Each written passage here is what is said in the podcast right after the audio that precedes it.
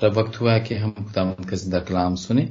मैं दावत दूँगा रेवरेंड इरफान माइकल को कि वो आए और खुदावंद का ज़िंदा कलाम हमारे लिए खोलें। Thank you thank you very much आज हम फिर खुदावन के शुक्रगुजार हैं कि खुदावन ने हमें इकट्ठा किया ताकि हम मिलकर खुदावन के पाक कलाम को सीख सकें। हम ये साया के सताइस अफवाब जो हैं वो खत्म कर चुके हैं। और आज हम एक नए हिस्से में, अपनी तकसीम के मुताबिक एक नए हिस्से में दाखिल होते हैं और ये हिस्सा अट्ठाईसवें बाब से लेकर सैंतीसवें अफवाब तक मुश्तमिल है। और इस हिस्से में खास तौर पर ये साया खुदा अकदस को खुदा कादर मुतलिक बाप को एक तारीख के खुदा के तौर पर पेश करता है। The one who controls the history और हम देखेंगे इस सेक्शन में कि किस तरह से ये साया जिस तरह से पाखरू ने उसको मुकाशफा दिया, वो खुदा को एक तारीखी खुदा के तौर पर पेश करता है। तारीख के खुदा के तौर पर ना कि तारीखी खुदा, तारीख के खुदा के तौर पर। एक ऐसा खुदा जो कि तारीख का मालिक है, जिसका तारीख पर इख्तियार है। ही ओन्स द हिस्ट्री और और यहाँ पर हमें उस उस लिंक को सिंक्रोनाइजेशन को भी देखने की ज़रूरत है। जो कि गुजश्ता सेक्शन लास्ट सेक्शन और इस सेक्शन के बीच में मौजूद है।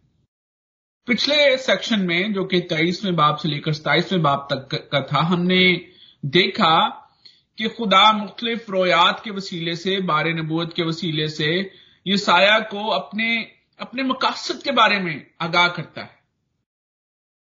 और हमने देखा कि उसके मकासद जो हैं, वो अबूरी मकासद भी हैं इंटरम पर्पजेस uh, भी हैं जिनको वो फौरी फुलफिल करता है और उसके मकासद जो हैं वो एस्कटोलॉजिकल भी हैं। यानी ऐसे मकासद जिनको वो uh, आखिरत के वक्त पूरा करेगा। अब इस हिस्से में पहले हिस्से में खुदा ने अपने मकासद हम पर ज़ाहिर किए और अब इस हिस्से में हम इस हकीकत से वाकिफ होते हैं कि खुदा अपनी ताकत और अपनी कुवत के वसीले से इन मकासद को किस तरीके से पूरा करता है? और जब खुदावंद अपने मकासद को पूरा करता है, माजी, हाल और मुस्तकबिल इस बात का गवाह है कि लोग इस हकीकत से आशना होते हैं कि इस दुनिया की तारीख को कंट्रोल करने वाली जात खुदा ताला की जात है।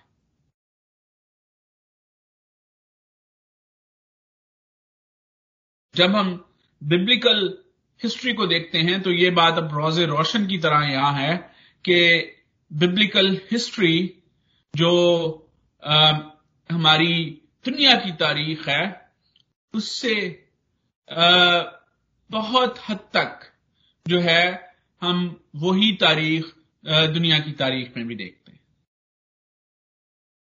स्कॉलर्स ने बिब्लिकल स्कॉलर्स ने इस बात को साबित कर दिया। है और जब हम इस हिस्ट्री को देखते हैं बिब्लिकल हिस्ट्री को देखते हैं, और साथ में वर्ल्ड हिस्ट्री को देखते हैं तो हम पर यह बात अया हो जाती है कि खुदा अपनी कुदरत और अपनी ताकत के वसीले से इस दुनिया को कंट्रोल करता है because he is the owner of this history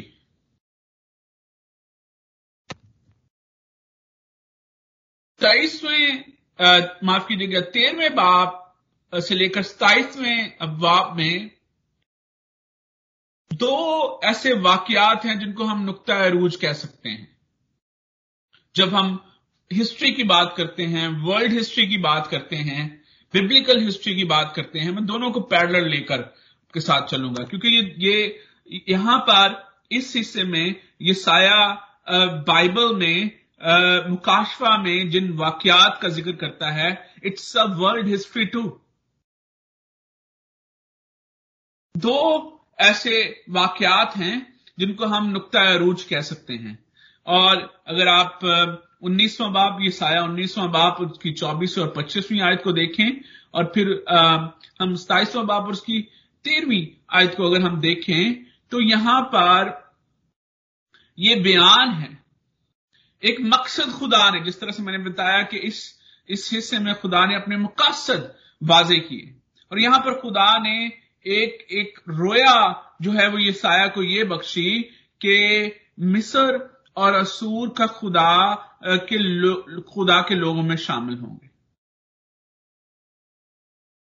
They will be with God's people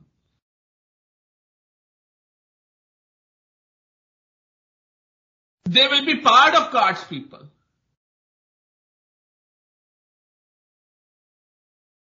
अब ये जो दो कुवतें हैं, मिस्र और सूर, इस कॉन्टेक्स्ट में ये साया के कॉन्टेक्स्ट में बिब्लिकल कॉन्टेक्स्ट में, ये दो कुवतें हमेशा से खुदा और खुदा के लोगों की दुश्मन रही।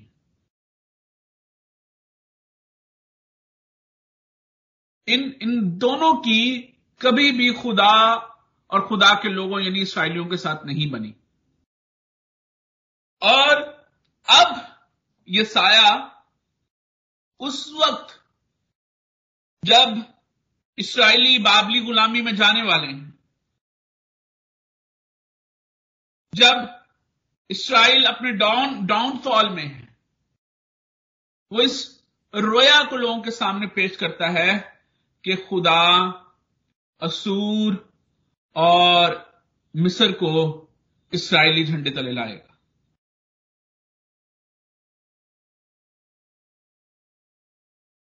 यसाया और उसके हम असरों के लिए यह बात किसी अनहोनी से कम ना थी।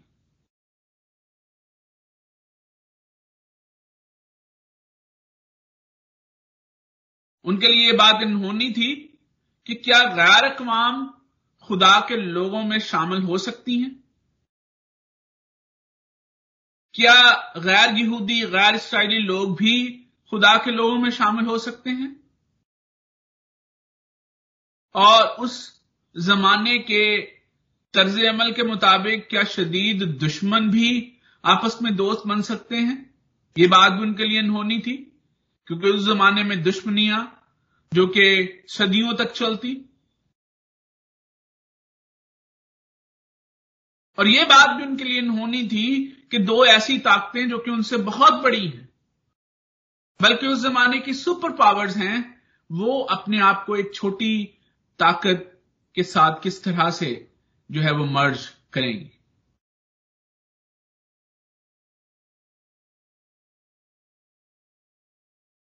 लेकिन वो इस अनहोनी बात को तारीख में पूरा होते हुए देखते हैं। ये साया ना सिर्फ़ इस अनहोनी बात का, इस रोया का, जिसका मुकाशवा खुदा ने ईसाया को दिया, इसका बयान करता है, बल्कि उसकी अबूरी तकमील भी हमारे सामने पेश करता है। और इस नबूत की इन टेरम कंप्लीशन अबूरी तकमील हमें उस वक्त नज़र आती है जब ये दोनों ताकतें मिस्र और सूर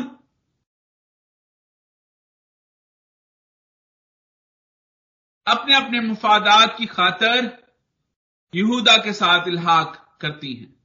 और हम तफसील से इसके बारे में देख चुके हैं।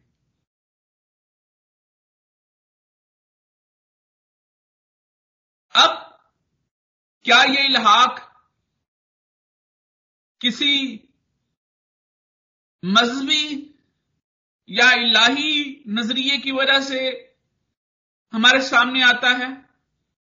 नहीं, बल्कि हम ये देखते हैं कि ये सारी ताकतें, ये तीनों ताकतें अपनी अपनी मर्ज़ी और अपने अपने मफादात की खातर इस इतिहाद का हिस्सा बनती हैं।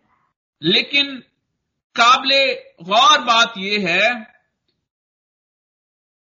कि ये सब कुछ खुदा के मकसद और कुदरत के मुताबिक हुआ।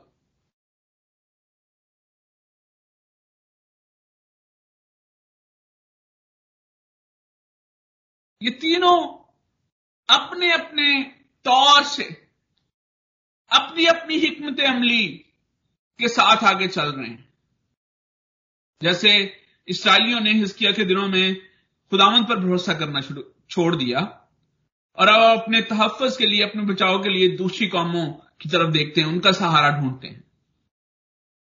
मिस्र, जो कि एक जमाने में सुपर पावर थी, उसका चिराग उस वक्त बुझ रहा था, और असूर बतौर सुपर पावर जो है वो सामने आ रहा था। मिस्र को अपने इस चिराग को जलाए रखना ज़रूरी था और असूर को जो एक तरफ़ उठने वाली बगावतें थी उनको कुचलना ज़रूरी था। और ये तीनों जो हैं, ये अपने अपने मफादात की खातर इकट्ठे हो जाते हैं। लेकिन ईमानदार के लिए ये बड़ी ही अमान अफजू बात है। कि वो बात जिसका ज़िक्र खुदा ने किया, वो रोया जो कि खुदा ने यसाया को दी।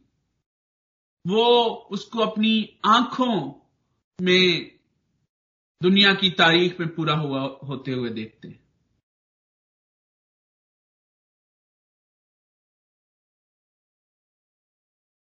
हम ईमानदारों को इस बात को याद रखने की ज़रूरत है कि बहुत दफ़ा खुदा अपनी कुदरत और अपनी ताकत के वसीले से काम करता है, लेकिन हमें खुदा की एक्टिविटी नज़र नहीं आती। बहुत दफ़ा ऐसे लगता है कि जैसे खुदा खामोश है।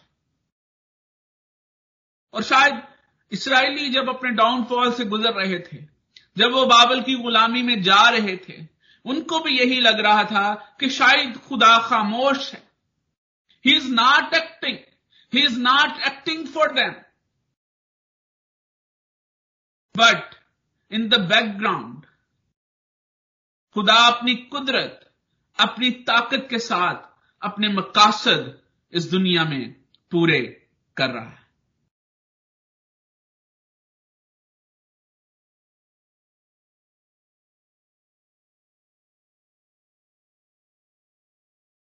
हम बहुत दफ़ा खुदा की एक्टिविटीज़ को, उसके एक्शन को समझ नहीं पाते। और जब ऐसा होता है, एक बात जो कि हमारे ईमान की तरक्की का बायस बन सकती है, वो ये है कि हमें इस हकीकत को नहीं भूलना कि खुदा ने माजी में भी अपनी कुदरत के वसीले से अपने वादों और अपनी मर्ज़ी को पूरा किया है और वो अब भी और मुस्तकबिल में भी अपने वादों और अपनी मर्ज़ी को पूरा करेगा। और जब खुदा ने मूसा पर अपने आप को ज़ाहिर किया तो उसने कहा कि मैं कुदरत रखता हूँ मैं ताकत रखता हूँ लेकिन मैं इंसान के साथ हमेशा भलाई करता हूँ वो कहर करने में धीमा शफकत और वफा में गनी है और हज़ारों पर जो उससे डरते हैं फजल करता है when God is acting, He is always acting for our betterment. ईमानदारों के लिए यह बात नहायत ही पुर उम्मीद बात है।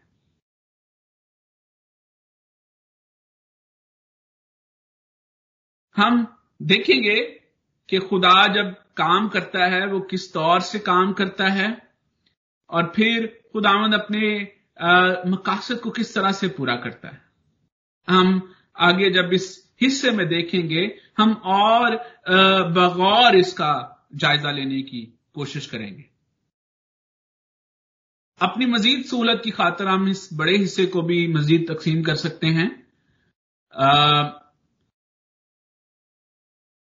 पहला हिस्सा जिसको हम ये कह सकते हैं कि वो अट्ठाईसवें और उनतीसवें दो अबवाब पर मुश्तमिल है।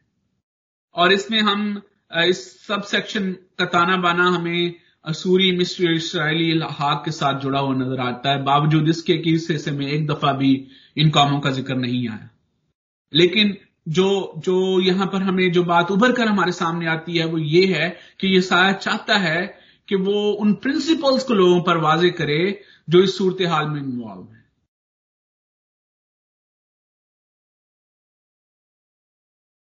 इस सूरत हाल की, इस सूरत हाल की वजह को वो लोगों के सामने बयान करता है। और यही बात जब ईसाया अपनी किताब को शुरू करता है, जब उसके हम पहले पाँच अफवाब पढ़ते हैं तो वहाँ पर भी ईसाया ने पहले सूरत हाल का बयान किया कॉन्टेक्स्ट का बयान किया कि सूरत हाल है कि है क्या। और जब हम सूरत हाल को देखते हैं तो फिर हम खुदा की एक्टिविटी से भी वाकिफ हो सकते हैं। हम देख सकते हैं कि खुदा ऐसी सूरत हाल में माजी में कैसे एक्ट करता हुआ दिखाई देता है।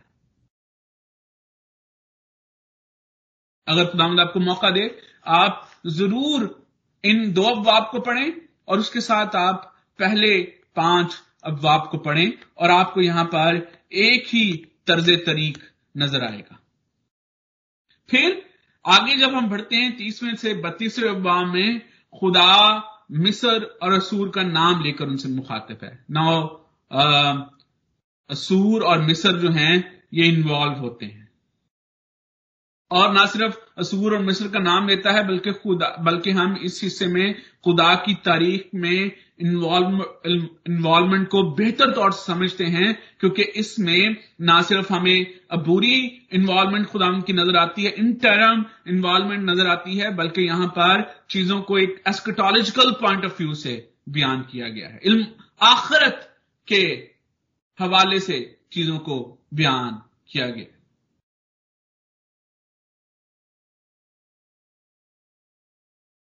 यानी खुदा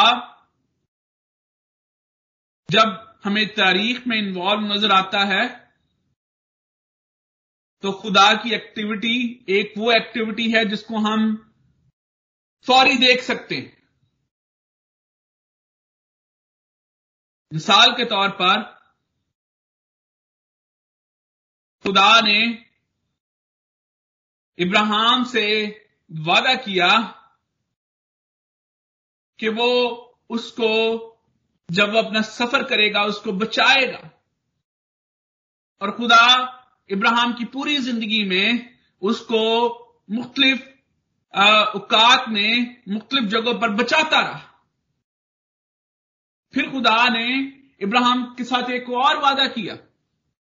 और वो वादा ये था कि 400 साल तेरी औलाद जो है वो गुलामी में रहेगी और फिर मैं उसको उस गुलामी से निकालूँगा और उनको उस मुल्क में लेकर जाऊँगा, जहाँ जिस मुल्क को देने का वादा मैंने उसके साथ, उनके साथ किया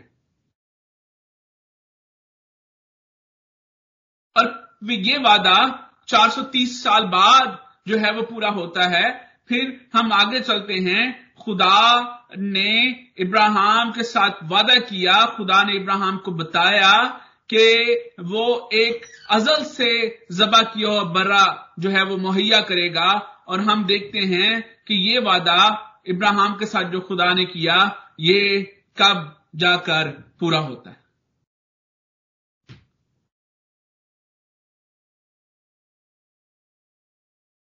खुदा बहुत सारे ऐसे वादे हैं जिनको वो अपनी कुदरत और अपनी ताकत से फौरी या बुरी तौर पर पूरा करता है।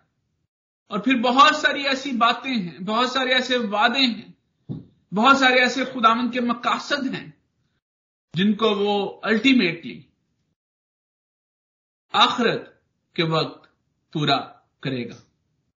ईसाया का यही अंदाज हम सातवें बाब से लेकर ग्यारहवें अखबाब में भी देख सकते हैं। मैंने इब्राहिम की एक मिसाल आपको दी है।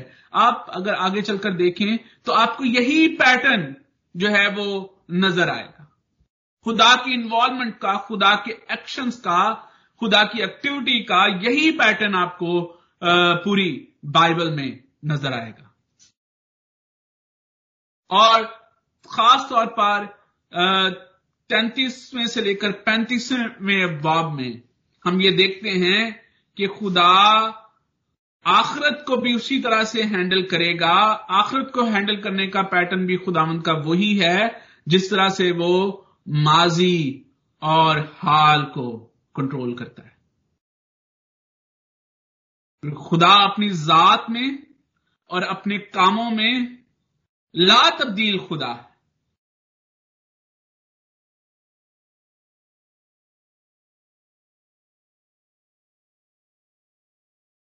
जब हम छत्तीसवें और सैंतीसवें अबाब को पढ़ते हैं तो हमारे सामने इस हकीकत को रखा गया है कि कोने के सिरे का पत्थर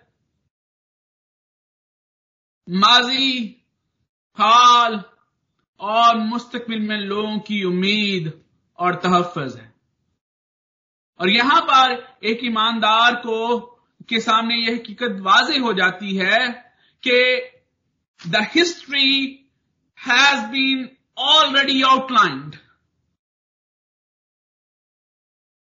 खुदा इस हिस्ट्री का क्रिएटर और इसको नाफज करने वाला खुदा है।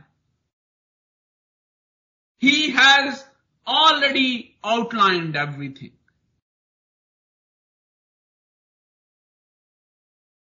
और हर चीज़ उस डेस्टेंड की हुई। एंड की तरफ़। जो है वो बढ़ रही है। उस एंड की तरफ़ जिसको पहले से ही खुदा ने मुकर कर दिया है और जिसका ज़िक्र हमें बार बार खुदावन के कलाम में मिलता है।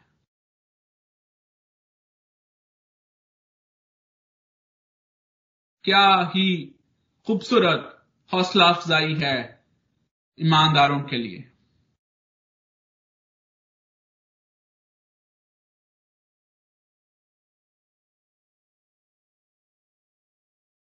खुदा, जो कि इस तारीख का ओनर है हिस्ट्री का ओनर है, इसका क्रिएटर है, इसका बनाने वाला है ही ऑलरेडी न्यू एवरीथिंग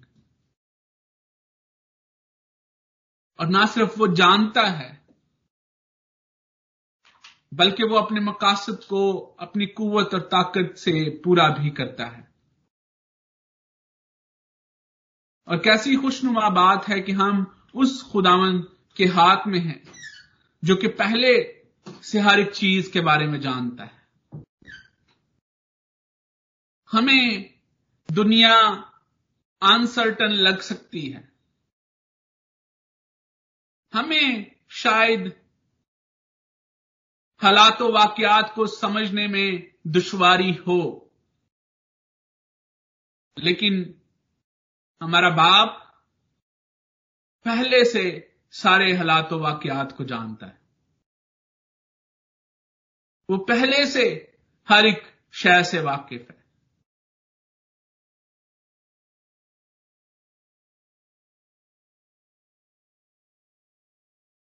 और वो हमेशा अपने लोगों को याद रखता है। वो हमेशा अपने लोगों की फ़िक्र करता है। सो हालात कैसे भी दिगरगुम हो जाएँ, जिस तरह से हम जबूर छियालीस में पढ़ते हैं, ईमानदारों के लिए ये पुख्ता उम्मीद है। वो लोग जो कि खुदा पर ईमान और भरोसा रखते हैं कि वो खुदावंद उनको कभी नहीं छोड़ता, खुदावंद उनको कभी नहीं भूलता। एक और बात जो कि हम खुदा की एक्टिविटी के बारे में यहाँ पर देख सकते हैं, वो ये है कि यहाँ पर एक बड़े सिमेट्रिकल तरीके से, खूबसूरती के साथ ये साया जो है, वो छह जगहों पर लफ्स अफसोस का इस्तेमाल करता है। अगर हम अट्ठाईसवां बाप उसकी पहली आयत, उनतीसवां बाप उसकी पहली आयत और फिर उसकी पंद्रहवीं आयत तीसवां बाप उसकी पहली आयत, इकतीसवां बाप उसकी पहली आयत और तैंतीसवां बाप उसकी पहली आयत में देखिए तो यहाँ पर हमें छह अफसोस नज़र आएँगे। छह बातों पर जो है वो ईसाया का ये मुकाशफा जो है वो ये अफसोस बयान करता है। और अगर आप इनको बड़े बागौर तरीके से पढ़ें, मैं आपको दावत देता हूँ कि आप इन बाप को पढ़ें और खास तौर पर आप जब इनको इनको गौर से पढ़ेंगे, कॉन्टेक्स्ट को पढ़ेंगे तो आप इस हकीकत से वाकिफ होंगे? पहले तीन जो अफसोस हैं, जो अट्ठाईसवें बाप उसकी पहली आयत उनतीसवें बाप उसकी पहली आयत और पंद्रहवीं आयत में मौजूद हैं, ये बयान करते हैं प्रिंसिपल्स ऑफ़ गॉड्स एक्शन कि खुदा जब काम करता है तो वो किस तौर से काम करता है?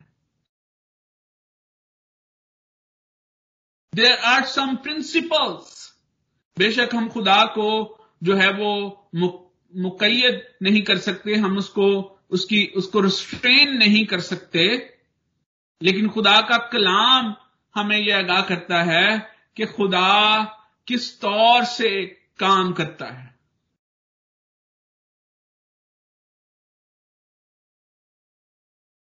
फिर खुदा का कलाम हमें यह भी बताता है कि these principles are always same pattern वही है। कॉन्टेक्स्ट बदल सकता है। हालात, वाकयात बदल सकते हैं।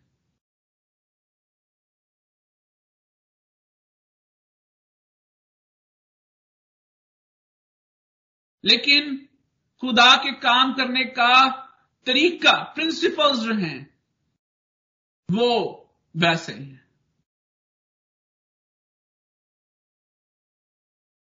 और फिर बाकी जो तीन अफसोस हैं ये आ, उसके जो एक्शंस हैं applications of his actions in history and eschatology पहले तीन प्रिंसिपल्स ऑफ़ गॉड्स एक्शन और फिर application of God's action principles and application और इस कानून से, इस डिसिप्लिन से हम बहुत बड़े अच्छे तरीके से वाकिफ रहेंगे प्रिंसिपल्स इसीलिए बनाए जाते हैं। असूल, कानून इसीलिए बनाए जाते हैं जबते इसीलिए बनाए जाते हैं कि उनकी एप्लीकेशन हो सके। जब खुदा अपने कायदो अपने जबतों के मुताबिक काम करता है तो उसकी एप्लीकेशन क्या है? फिर वही बात कि कॉन्टेक्स्ट हालात, वाकयात, तारीख का दुरानिया बदल सकता है। लेकिन खुदा उसी तौर से काम करता है।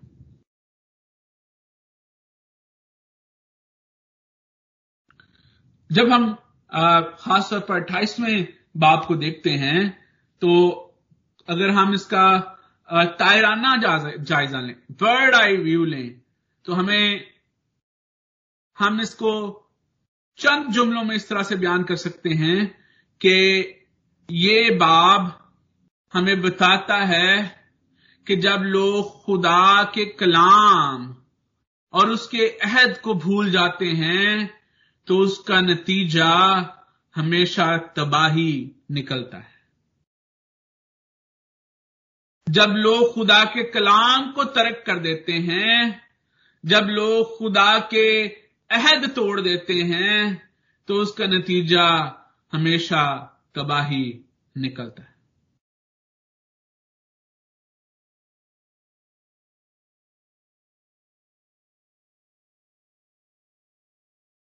और ये पैटर्न, ये तर्ज तरीक हमें पूरी बाइबल में एक जैसा नज़र आता है। मुख्तरन आपके सामने मैं इस बाप का ओवरव्यू पेश करना चाहता हूँ। जब हम अठाईसवें बाप की पहली छह याद पढ़ते हैं तो यहाँ पर हमें इफ्राइम के इख्ताम और नए आगाज़ का ज़िक्र मिलता है।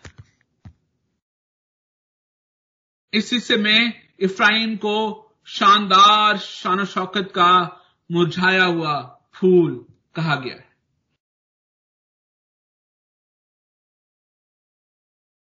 जब वो दरख्त जो फल नहीं लाते, जो जो बढ़ते फूलते नहीं हैं, जिनमें फल पैदा नहीं होता वो मुरझा जाते हैं। वो डालियाँ जो कि कायम नहीं रहती, वो सुकड़ जाती हैं, सूख जाती हैं। और सूखी डालियाँ जो है वो आग उनका मुकद्दर बनती है।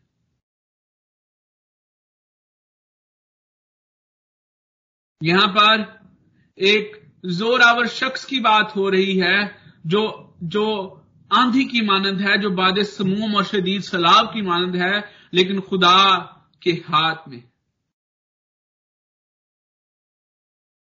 बड़े से बड़े लोग भी, जो कि अपने आप को बहुत बहुत बड़ा तस्वर करते हैं।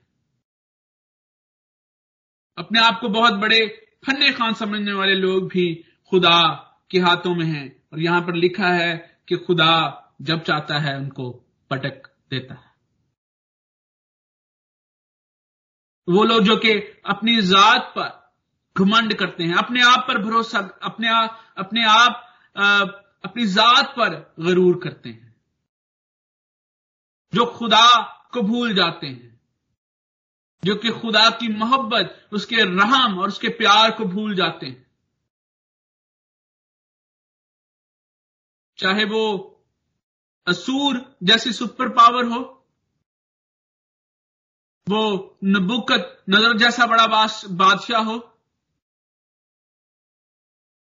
या कोई भी ऐसा शख्स जो कि अपने आप को खुदा से भी बालातर समझता है।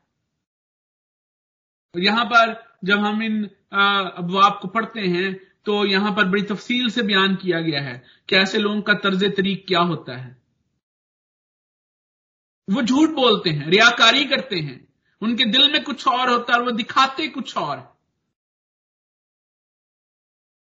और हमने पिछले हिस्से में देखा कि किस तरह से खुदा ऐसे लोगों खुदा ने बड़े बड़े लोगों को खुदा सामने कौमों को सामने लेकर आया। लेकिन जब वो खुदा को भूल गए जब उन्होंने खुदा को याद नहीं रखा तो खुदा ने किस तरह से उनको जो है वो सफ़ा हस्ती से मिटाया। यहाँ पर जो है वो आ, शानदार इफ्राहिम को जो कि शानदार शौकत का मुरझाया फूल है इसको आ, एक अंजीर के फल से भी तस्वी दी गई है। और जब हम चौथी आज को पढ़ते हैं तो वहाँ पर लिखा है, और शानदार शौकत का मुरझाया हुआ फूल जो शदाब वादी के सिरे पर है पर है, पहले पक्के अंजीर की मानद होगा, जो कि गर्मी के याम से पेशतर लगे, और जिस पर किसी की निगाह पड़े, और वो उसे देखते ही, हाथ में लेते ही निकल जाए।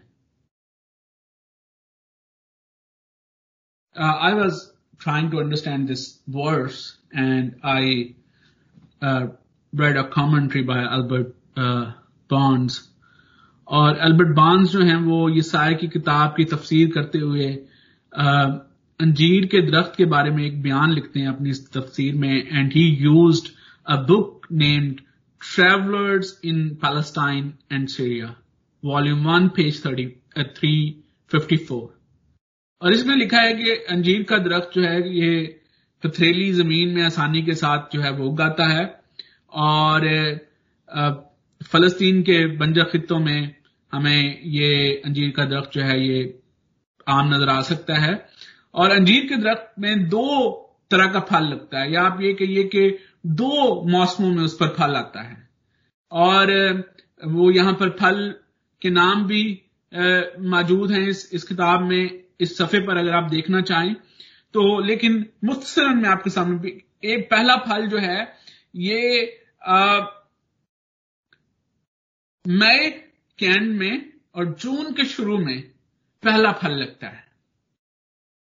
और फिर जो जो सही फल है, ये अगस्त के एंड और सितंबर के शुरू में ये फल पकता है, जिसको जो है वो एक्सपोर्ट भी किया। जाता है। लेकिन ये जो पहला फल है ये जैसे ही हम जानते हैं कि जब दरख्तों पर पहले फल लगते हैं तो फौरी लोगों की कोशिश होती है कि उनको तोड़कर जो है ये खाया जाए। और यहाँ पर इस मिसाल को इस, इस तारे को इस तौर से इस्तेमाल किया गया है कि एक ऐसे ऐसी एक ऐसे फल की मानद एक ऐसे कि इफ्राहिम जो है वो एक ऐसे फल की मानद है जो कि अभी निकला ही है। और उसको तोड़कर निगल दिया गया है। क्योंकि वो खुदा की कलाम और उसकी, उसके अहद को याद नहीं रखते। वजह भी यहाँ पर हमें इसकी पहले से मौजूद और फिर पाँचवें और छठी आयत में यहाँ पर हम ये देखते हैं कि असल हुसन का अफसर और शौकत का ताज खुदा ताला की जात सारे जलाल का, सारी शौन शौकत का मालिक। खुदा खुदा तस खुदा कादर मुतलिक बाप है। और और उसके तवसत से ही खुदा अपने लोगों को यह बरकत बख्शता है। खुदा अपने लोगों को शान शौकत बख्शता है। और ये किसी की महरास नहीं, बल्कि खुदावन की मेहरबानी। और इस हकीकत को हमें हमेशा याद रखने की ज़रूरत है। और ना सिर्फ़ लफ्सी तौर पर याद रखने की ज़रूरत है, बल्कि दिली तौर पर हमें इस हकीकत को याद रखने की ज़रूरत है। सातवें से लेकर बाईसवें आज तक हमें जो कॉन्सेप्ट मिलता है, मैं मुख्तरन आपके सामने बयान कर दूँ कि इस नो ट्रस्ट नो सिक्योरिटी का कॉन्सेप्ट हमें मिलता है। जब लोग खुदा पर भरोसा करना छोड़ देते हैं तो खुदा उनका तहफ़ भी जाता रहता है। और इसकी एक बड़ी वजह यहाँ पर सातवीं और आठवीं आयत में बयान किया गया है कि ना सिर्फ़ लोग खुदा को भूल गए हैं, कलाम खुदा को पेश करने वाले भी अपने नशे में चूर है। They are busy in their own things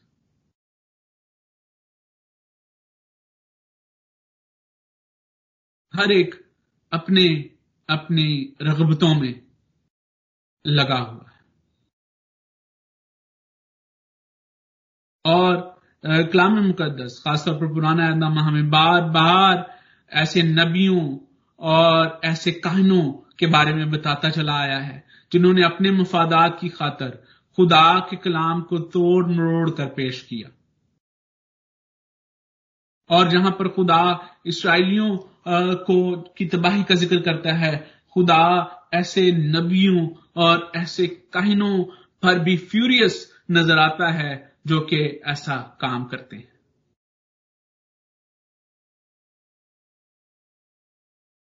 जो कि मफादात की खातर, किसी ना किसी लालच की खातर, खुदा के कलाम की दुरुस्त तफसीर पेश करने की बजाय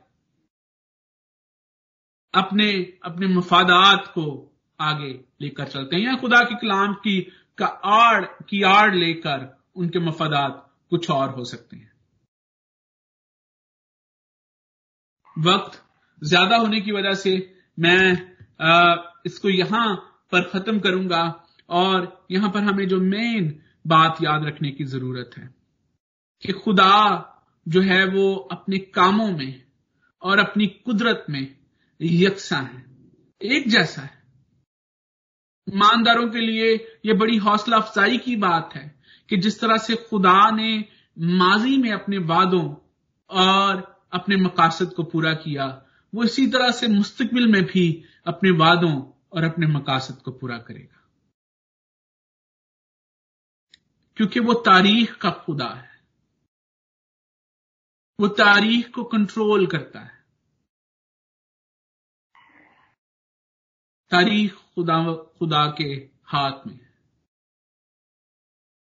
चाहे हालात कैसे भी हो जाएँ, कोई भी वाकयात हमारे सामने आए हमें ये बात याद रखने की ज़रूरत है कि ही हैज़ आउटलाइंड एवरीथिंग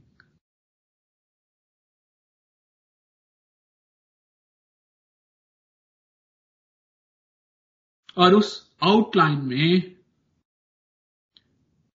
उसने हमारे लिए माजी हाल और मुस्तकबिल में एक ही तहफ़ रखा है।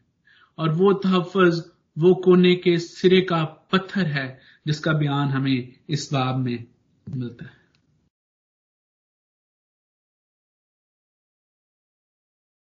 जिसके वसीले से हम ना सिर्फ़ इन टैरम महफूज होते हैं अबूरी तौर पर महफूज होते हैं, बल्कि हम आखिरी वक्त रोज़े अदालत भी हम उसी कोने के सिरे के, पत्थर के की बदौलत बचाए जाएँगे। खुदावंद इस कलाम के वसीले से आप सबको कसरत के साथ बरकत अदा करें। आमीन। आमीन आमीन। Thank you very much reverend Irfan blessed message के लिए, इसके वसीले से हम सबने बरकत पाई।